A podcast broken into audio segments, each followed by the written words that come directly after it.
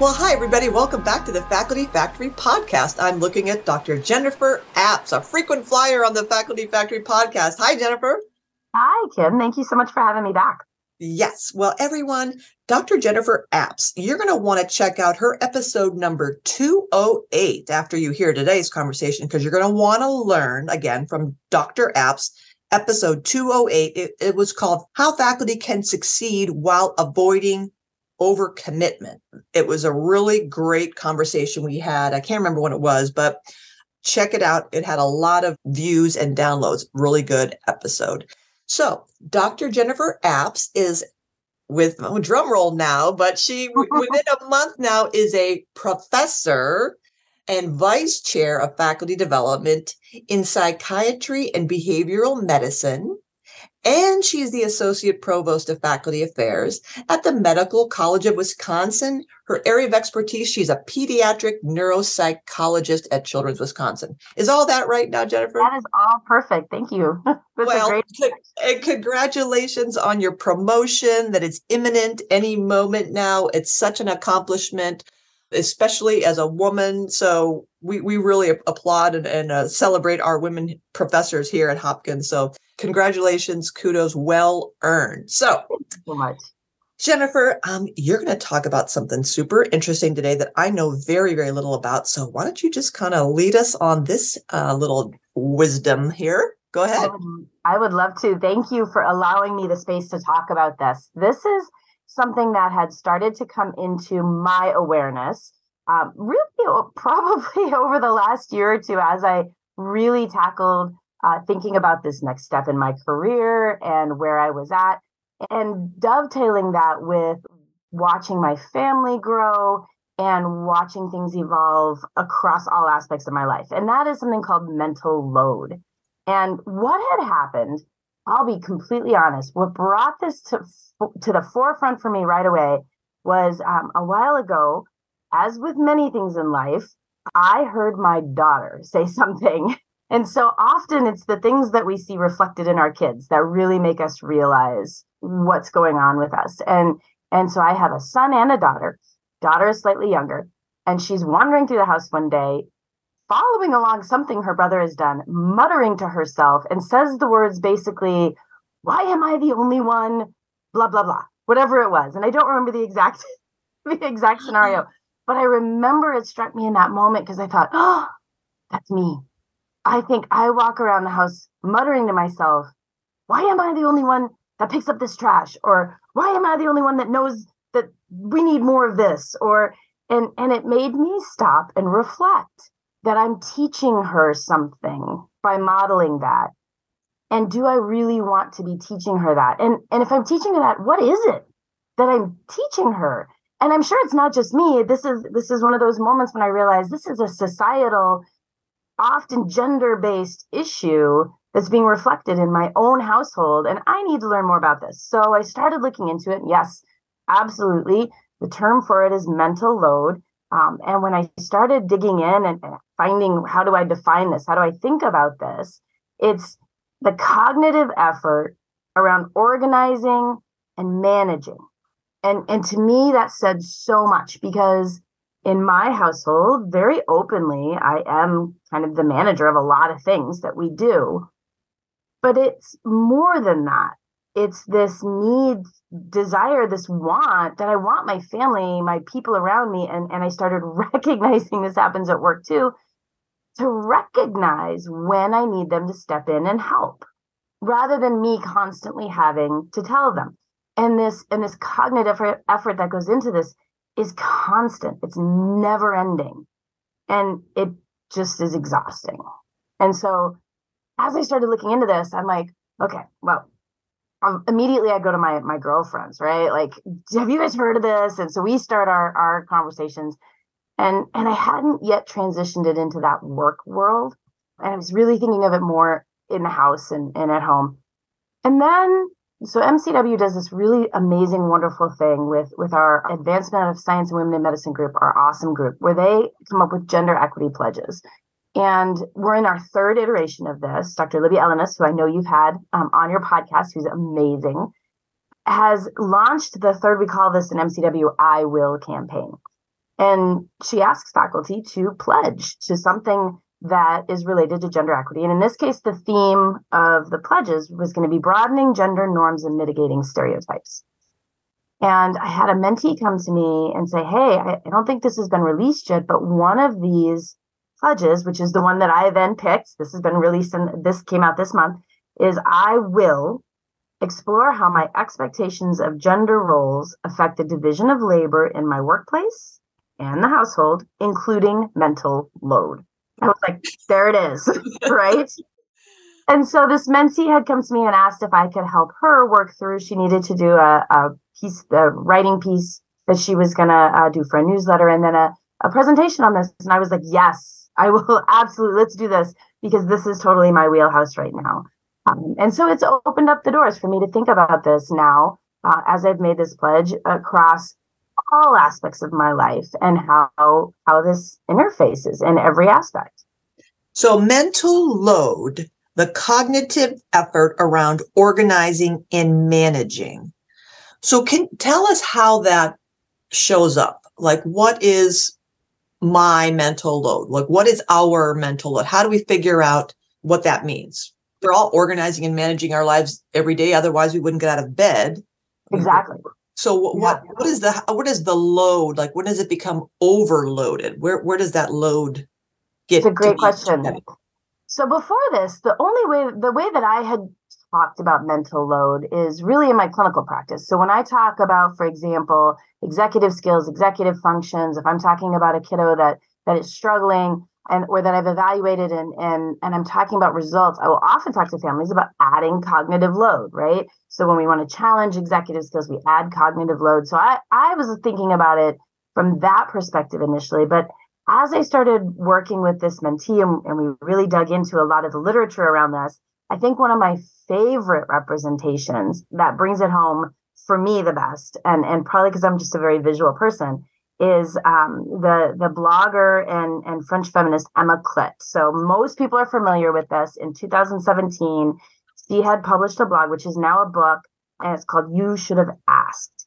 And it's this series of illustrations, and you can find it. All you have to do is Google it. It's it's a beautiful reference. Um, and she, if you if you read about her telling of this, it occurred to her one night. She kind of wrote these illustrations. She posted it on her uh, social media account. And the next morning she woke up and her computer had exploded. And she was like, whoa, clearly I'm onto something. And these illustrations show how, as we go through life, and I love the way she, she illustrates this, women are often seen as the manager or the project leader, right?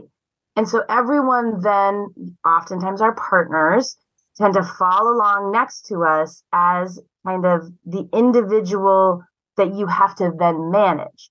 But the problem is organizing and planning out the project itself is already a lot of work.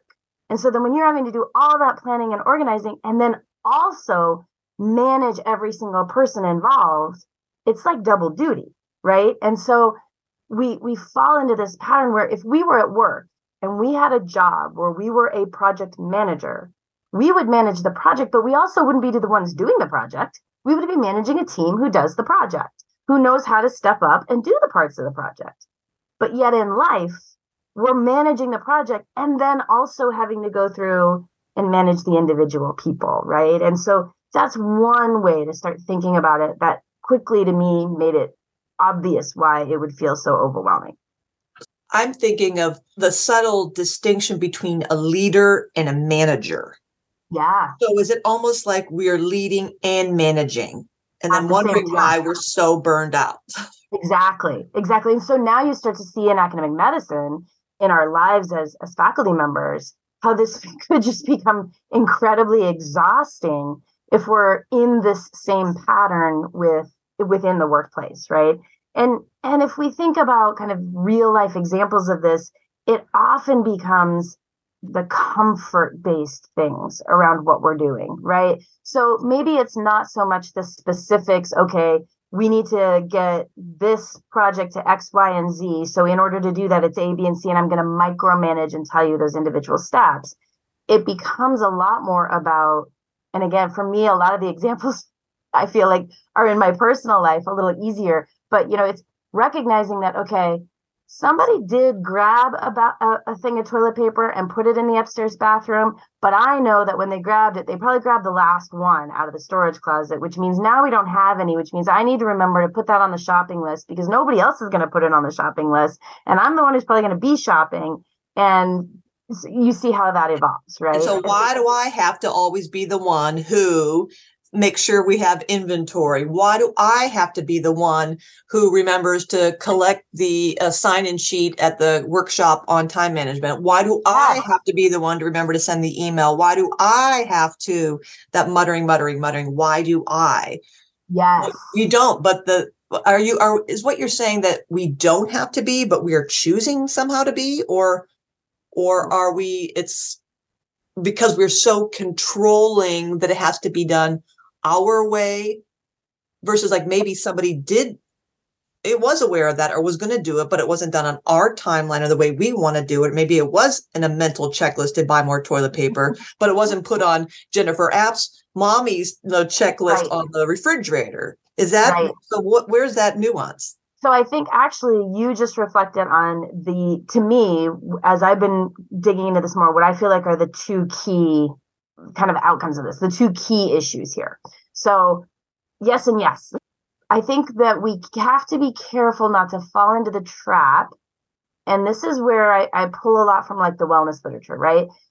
If we think about all the talk, all the research we've done around wellness over the last several years with faculty, we can't just go to people and say, yeah, but you've got to fix it, right? This isn't just on us to fix. So, to some extent, it is about compromise. To some extent it is about conversations. And and i can talk more about kind of how i've chosen to to approach that. But this is also a societal issue. This is also this is this is not just our daily life. And this is what as I, i've really gotten into this and, and why i'm so energized about it now is because this is not just home. This is not just occurring in the community. This is society.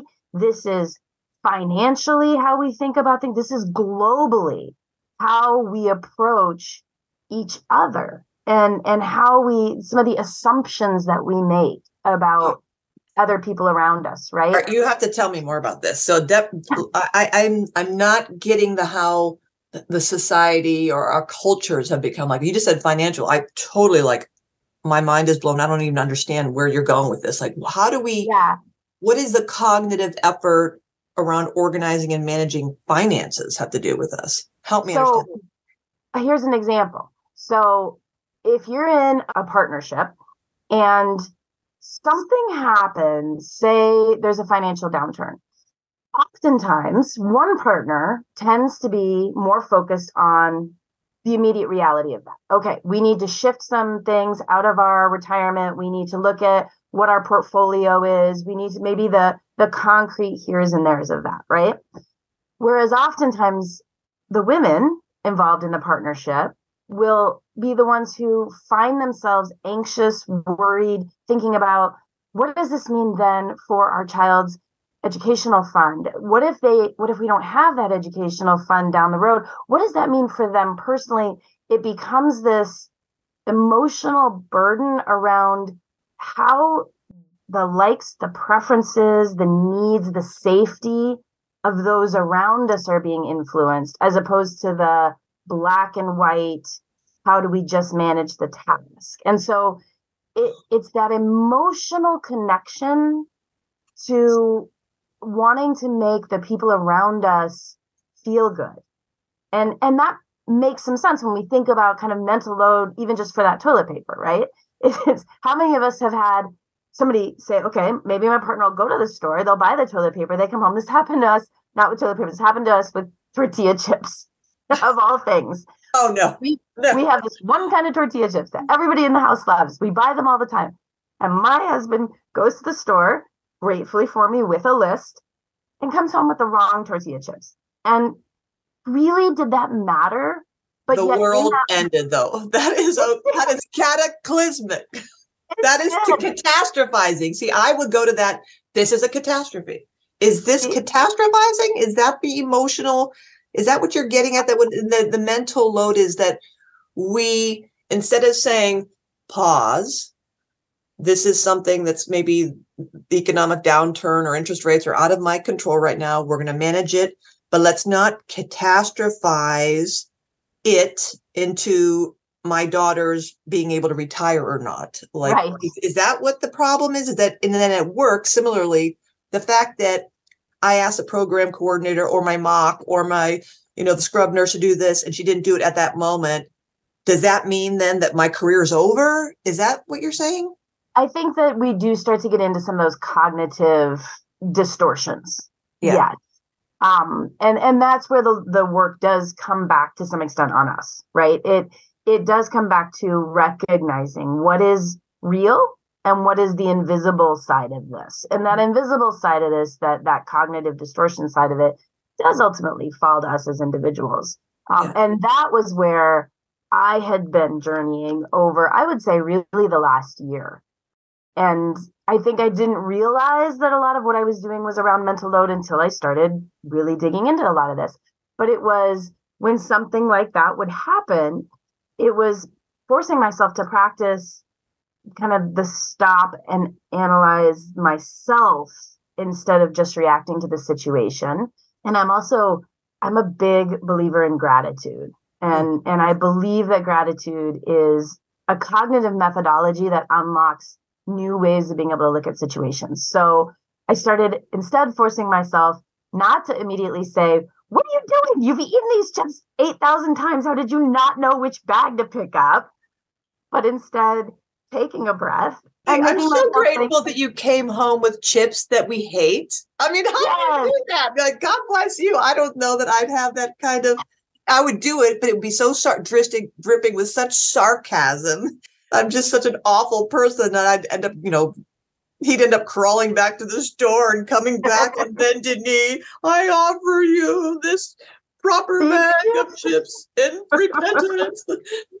exactly. Well, I'm certainly not saying I could do it every time. That's for sure. I mean, we all have our moments, right? But but it is one way of starting to then break down you mentioned earlier that is this kind of changing our expectations around the task. So it's breaking it down. It gives me the space to start to break down and recognize what is it that is really important to me. If it is really important to me that we have that kind of chip, because I know that everybody in the house loves them and I want my kids to, to have the chip they want. Like this is a, this is an emotional thing. Then I need to recognize that either I need to write down exactly what brand for that for my husband to get. Take a picture of it. yes. Or well, and I'll tell you by now he definitely knows which brand to get. We joke about it every time we go to Costco now.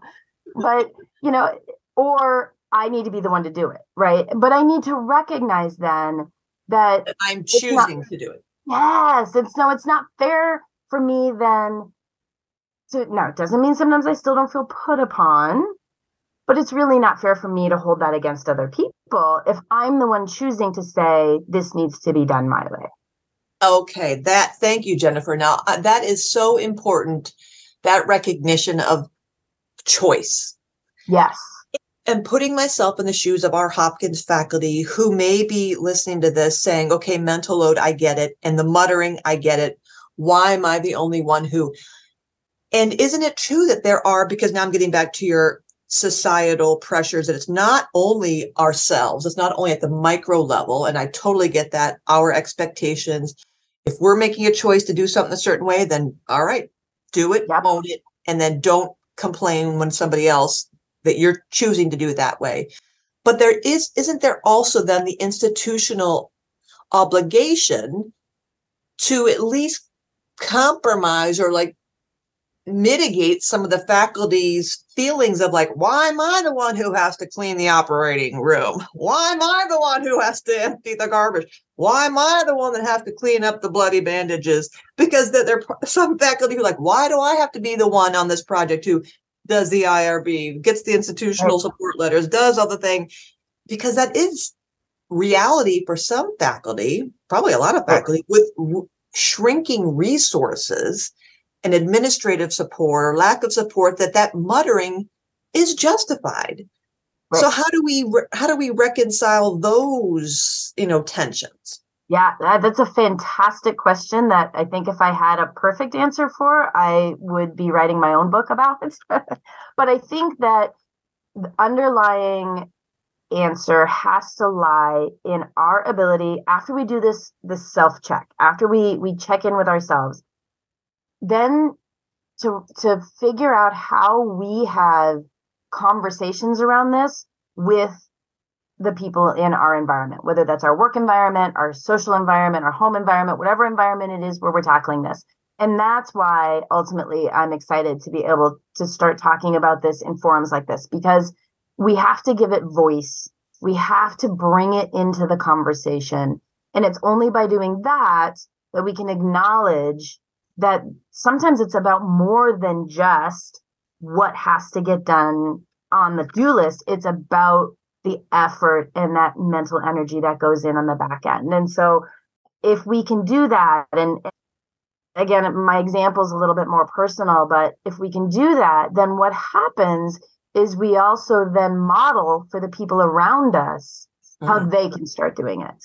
So one of the ways that I did this, and again, I'm practicing this at home first, is around laundry, right? So I kind of like the laundry done a certain way, but I also realized, okay, so it, I was muttering a lot about it. Maybe that's one of the things my daughter was modeling, right? And so, all right, then let's have everyone else start doing. And so I started small, right?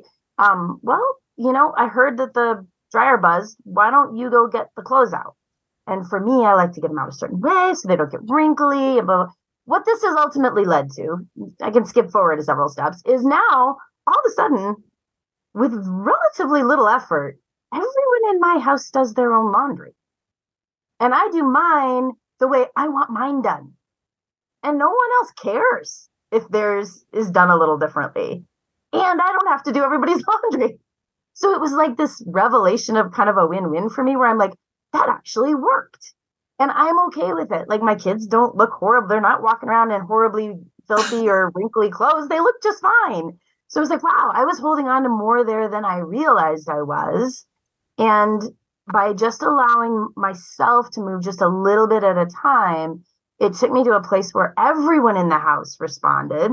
And now, and it was never a big deal. I didn't have to sit down and have a family meeting about it. We didn't have long, drawn out conversations that made everybody roll their eyes. We didn't, you know, it just happened.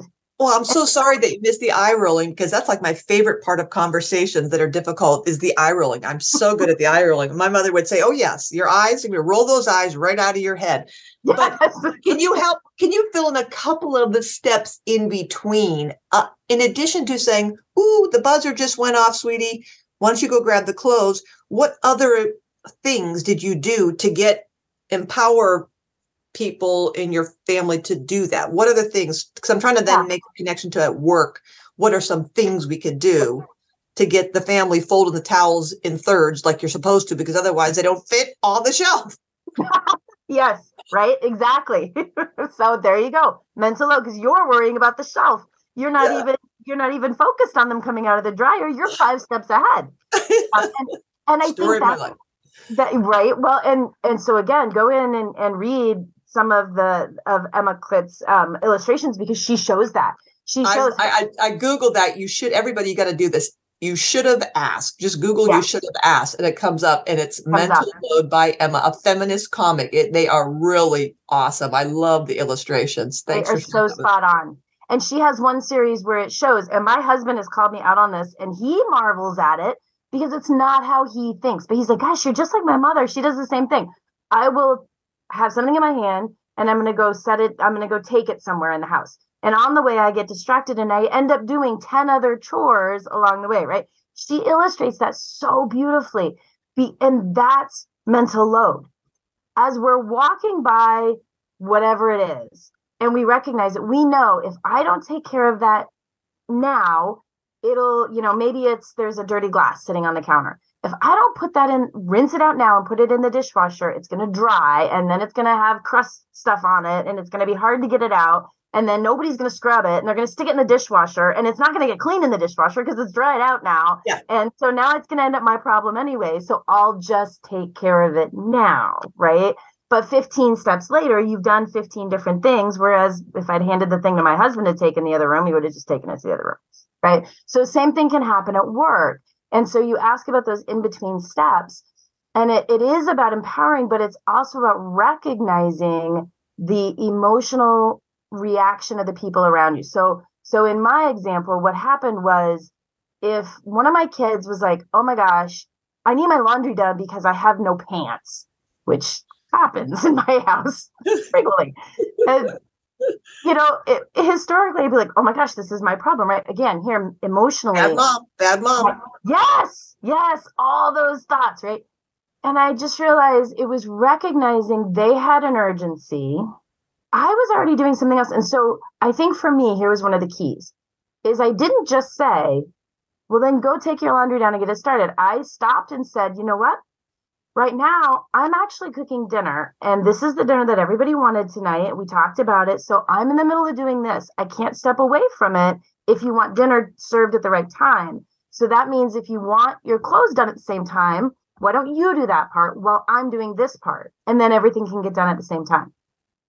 And so i took that moment to put into words what i was already emotionally and mentally tackling so that it wasn't like i'm just telling you to do this and i think that is maybe the translation at work oh right? okay jennifer so you yes thank you that it's a great example because i'm envisioning at work when our faculty members are running 100 miles an hour getting pinged closing epic encounters trying to get that IRB submitted, got a paper revise and resubmit. They got a trainee coming in, they got to, you know, do rounds committee work, bing, bing, bing, bing, bing, all these things pop, pop, popping.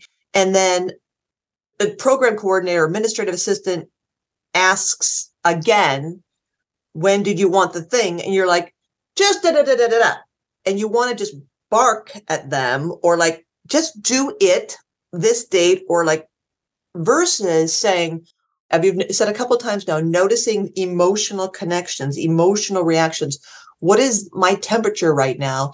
And that kind of pause of a breath and go, Joe, tomorrow, because if it's not done tomorrow, remember we said this has to happen like it's a domino thing.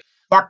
You know, that kind of explaining the, oh, right. So that's kind of you're you're using that as a training, a teachable moment. Yeah. So it's not just like you're telling them what to do, so that they're you're training people to always ask you to like you tell me what to do. We train people how to treat us, right? So if you can yeah. equip and empower people to think about the why in that moment, it's kind of a how many times have to tell you that this comes before that because then that can happen. If you take that moment, then maybe Joe's like, oh, that's right. I get it. Sorry, got it, got it. And then next time, yeah. maybe you won't get that. Yeah. Thing. It's so mature where I just would rather be like, "Are you kidding me, Joe? Joe?" yeah, yeah, absolutely, and and it's certainly it's like everything. You know, this is just one component of so many things, and I, in an ideal world, you have a team around you where everybody's good at slightly different things, and you can divvy up aspects of tasks, and people can be doing the things that they're absolutely the best at, and and as you have these conversations people can kind of recognize and pull some of that load onto themselves so it's not all on you. Is that always going to happen? Not necessarily. I mean we all know sometimes you get teams with somebody that just isn't a good fit or maybe they're just not good at the things that you need them to be good at and maybe you have limited capacity to fix that. But if we again can start recognizing our own mental load in the process and acknowledge put words to that. I always i always tell people in any of the various talks and stuff that i do and even even in in my i do a lot of coaching uh, athletic coaching. I'm, I'm a hockey coach oh. so like even when i talk to my girls like putting words to things get take either gives them power or takes their power away because oftentimes so much and that's that cbt cognitive behavioral side of it right? So oftentimes we have so many thoughts going on in our head that we don't take the time to acknowledge and put into words. And once we put them into words we may realize they're stupid or we may realize am i thinking that? Or we may realize giving that to somebody else can give them power right? They now understand what's going on in our head and we don't generally take the time to do that. And we maybe you can't always. If you're in the middle of being really rushed, you may not be able to take the time to have some of those conversations. But, but I do think if you can start to model this, even just in short moments, mm-hmm. then it does. It's it's something people learn, and and I think they'll adapt quickly. I love the I love the campaign, the I Will campaign at Wisconsin. You always always do so many great things there, innovative, very new. I love the the gender equity pledges and this is an example of creating a culture where this just becomes normative. You know, you're normalizing this way of thinking, this way of being with each other, noticing, being grateful for. I mean, I, I of course, ideally, wouldn't that be the ideal me to be like, oh, Joe, I'm so grateful for you with a thought bubble saying, and I so want to strangle you. But, but if, we can, if we can present to ourselves and understand our own mental load and how we choose sometimes yep. to to insist on certain ways of being and doing and if we can really kind of understand that then i think it's easier for us to then appreciate mental load on other people yeah. and what's important to them and what they choose to do and then if we have that kind of gratitude and awareness of each other and an overall kind of faith and trust that we're trying. Then in those moments when I do kind of flip out sort of on Joe, he's like, Oh, um, I can see that you're mentally overloaded, so I won't take that personally. We'll talk yeah. about that later. Yeah. Here's a little toilet paper. But that forgiveness, that little bit of grace that we can give to each other, I think is more natural and comfortable if we set the climate or yes. the foundation of this is a thing mental load yes. is a thing. This is what yes. it looks like. This is how it arrives for me. Yes. How does it arrive for you? Let's help each other. We're not going to be perfect. It's there are going to be bad days, tough days, but in general, let's let's come back to center on this. I mean, that whole tone sounds just so beautiful. And it and it works. I did. I had a an issue that arose at work, and I was certainly not responding well. I had a moment when I was irritated and the person working for me I could tell was taken aback, right? And so that could have gone in a lot of directions. I could have just left it and been like, whatever, like they'll figure it out and there'll be another day, right? And, and not my knows, problem. Yeah. Right. And who knows what that would have done to our because we work as a team regularly. How would that have impacted our team dynamics long term?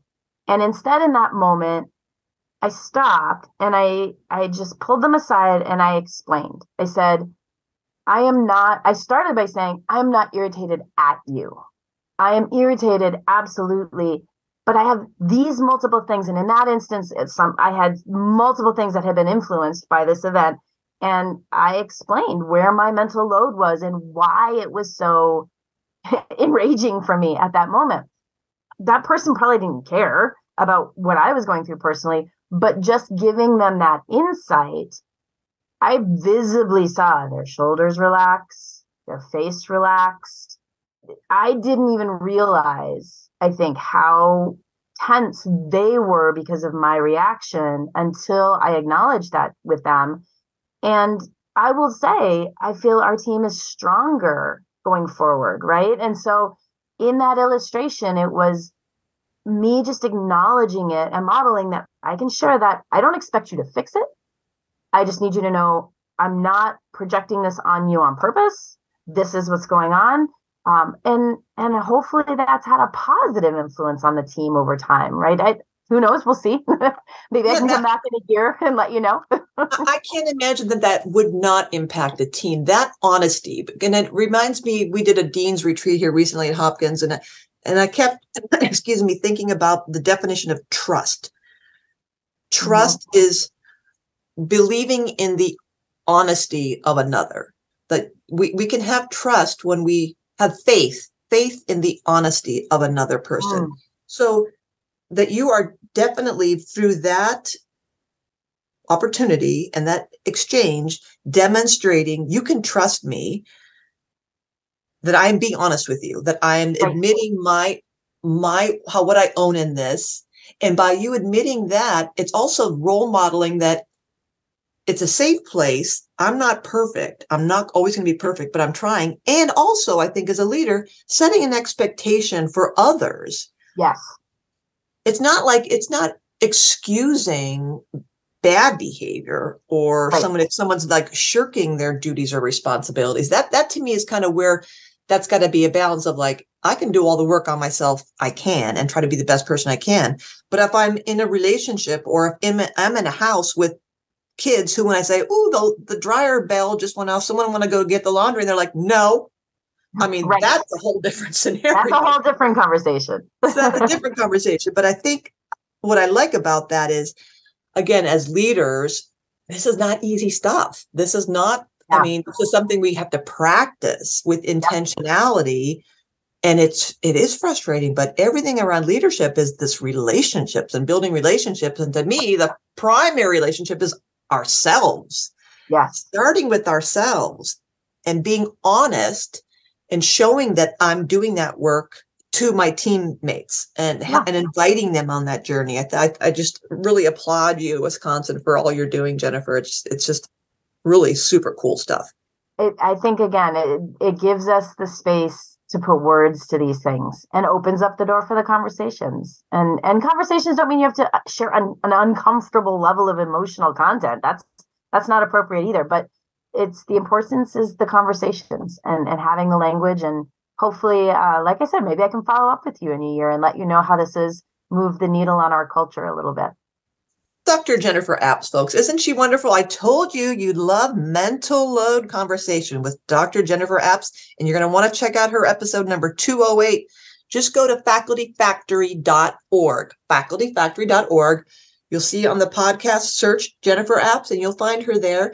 The uh, assistant provost of faculty affairs at Medical College of Wisconsin, a professor in psychiatry and behavioral medicine. Jennifer, it's always wonderful. Thank you for sharing your personal story and for how your journey on mental load with us today. Thank you. Thank you so much. Thanks for tuning in to Faculty Factory Podcast. The mission of the Faculty Factory is to build and support a community of leaders in faculty development who share tools, resources, wisdom, and encouragement in service to our faculty members, schools, and institutions. We encourage you to go to facultyfactory.org to find out more. Get in touch with me, ask me any questions. Maybe you want to be interviewed on the podcast. Thanks for tuning in to Faculty Factory Podcast. We'll see you next time. The Faculty Factory podcast and website is sponsored by the Johns Hopkins University School of Medicine Office of Faculty. For more information, visit facultyfactory.org.